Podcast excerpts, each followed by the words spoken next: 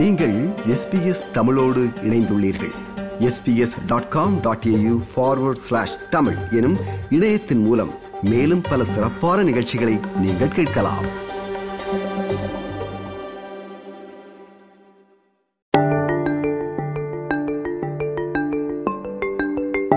கால துளி துளி. தமிழ் மொழி தெரியாமல் தமிழகம் வந்து தமிழ் மொழி கற்று அதிலும் இலக்கியம் காவியம் இயற்றும் அளவு தமிழ் மொழியில் புலமை பெற்றவர் வீரமாமுனிவர். தமிழர் வியந்து பாராட்டும் அற்புத தமிழறிஞர் வீரமாமுனிவர் முன்னூற்றி முப்பத்தி நான்கு ஆண்டுகளுக்கு முன்பு இத்தாலி நாட்டில் நவம்பர் எட்டாம் தேதி பிறந்தவர். இவரது இயற்பெயர் கான்ஸ்டன்டைன் ஜோசப் பெஸ்கி என்பது. இவர் ஒரு கிறிஸ்தவ கத்தோலிக்க மதகுரு. கிறிஸ்தவ சமயத்தை பரப்பும் நோக்கில் ஆயிரத்தி எழுநூற்றி பத்தாம் ஆண்டு தமிழ்நாட்டிற்கு வந்தார். தமிழை கற்றுக்கொண்ட வீரமாமுனிவர் தமிழில் வியத்தகு புலமை பெற்று இலக்கணம் இலக்கியம் அகராதி படைத்து தமிழுக்கு செழுமையூட்டினார். தமது பெயரை கூட தமது இயற்பெயரின் பொருளை தழுவி செந்தமிழில் வீரமா முனிவர் என்று மாற்றிக்கொண்டார். தமிழ் இலக்கிய சுவடிகளை பல இடங்கள் சென்று தேடி எடுத்ததால் சுவடி தேடும் சாமியார் என்றும் அந்த காலத்தில் வீரமாமுனிவர் அழைக்கப்பட்டார். தொல்காப்பியர் காலத்திலிருந்து தமிழ் எழுத்துக்களை எவராலும் மாற்ற முடியவில்லை. வீரமாமுனிவர் தமிழ் எழுத்து சீர்திருத்தத்தை செய்தது செயற்கரிய செயல் என்று இப்போது கருதப்படுகிறது. தமிழின் சிறப்பை மேலை நாட்டவர் உணர வேண்டும் எனும் ஆர்வத்தில் திருக்குறள் தேவாரம் திருப்புகழ் நன்னூல் ஆத்திச்சூடி போன்ற நூற்களை பிற ஐரோப்பிய மொழியில் வெளியிட்டார். தமிழ் கற்க ஏதுவாக தமிழ் லத்தீன் அகராதியை உருவாக்கினார். அதில் ஆயிரம் தமிழ் சொற்களுக்கு லத்தீன் விளக்கம் அளிக்கப்பட்டது. இதுவே முதல் தமிழ் அகர முதலியாகும். பின்பு நாலாயிரத்தி நானூறு சொற்களை கொண்ட தமிழ் போத்துக்கீசி அகராதியை அவர் உருவாக்கினார். சதுர அகராதியை நிகண்டுக்கு ஒரு மாற்றாக கொண்டு வந்தார்.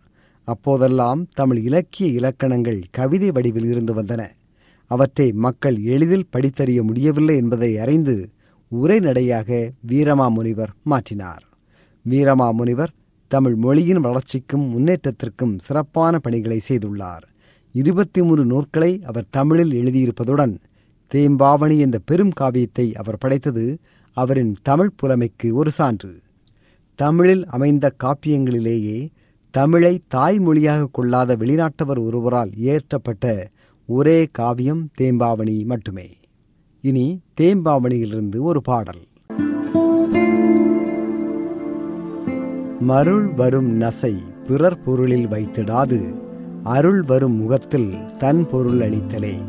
பொருள் வரும் வழி என புயலின் வான்கொடை தெருள் வரும் அறிவு உளார் திருத்துவார் என்பான்.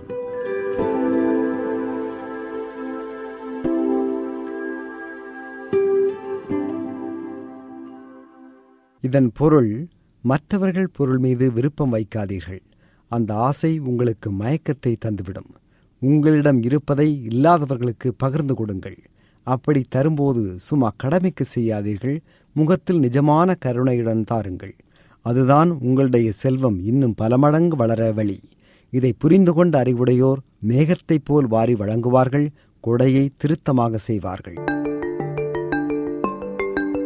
வீரமாமுனி அவர்கள் தமிழுக்கு செய்த தொண்டுகள் குறித்து பிரபல பேராசிரியர் கு. ஞானசம்பந்தன் அவர்கள் இப்படி குறிப்பிடுகிறார்.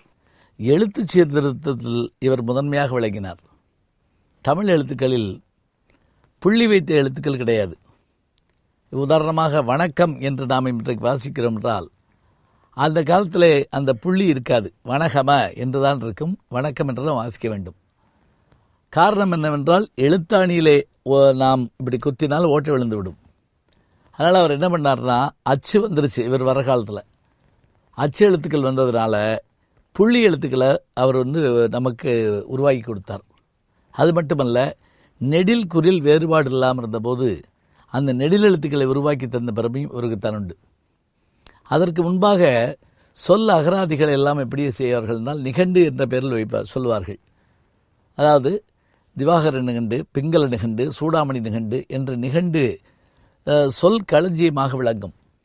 ஆனால் அவற்றையெல்லாம் மாற்றி அகராதி என்ற பெயரில் முதல் அகராதியை உருவாக்கிய பெருமை வீரமாமுனிவருக்குத்தான் உண்டு.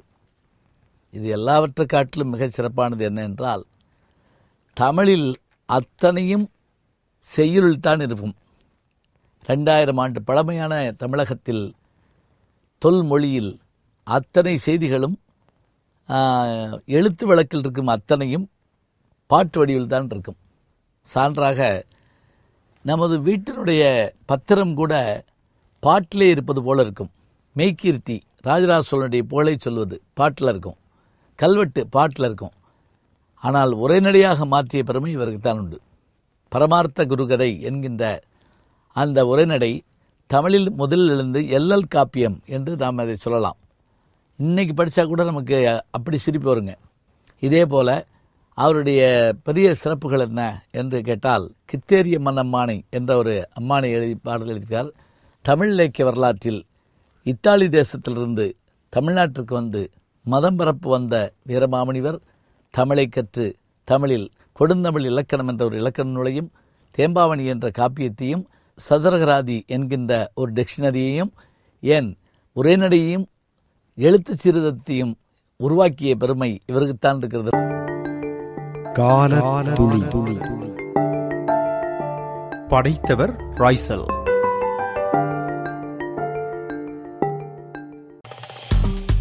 விருப்பம் பகிர்வு கருத்து பதிவு லைக் ஷேர் காமெண்ட் எஸ்பிஎஸ் தமிழின் Facebook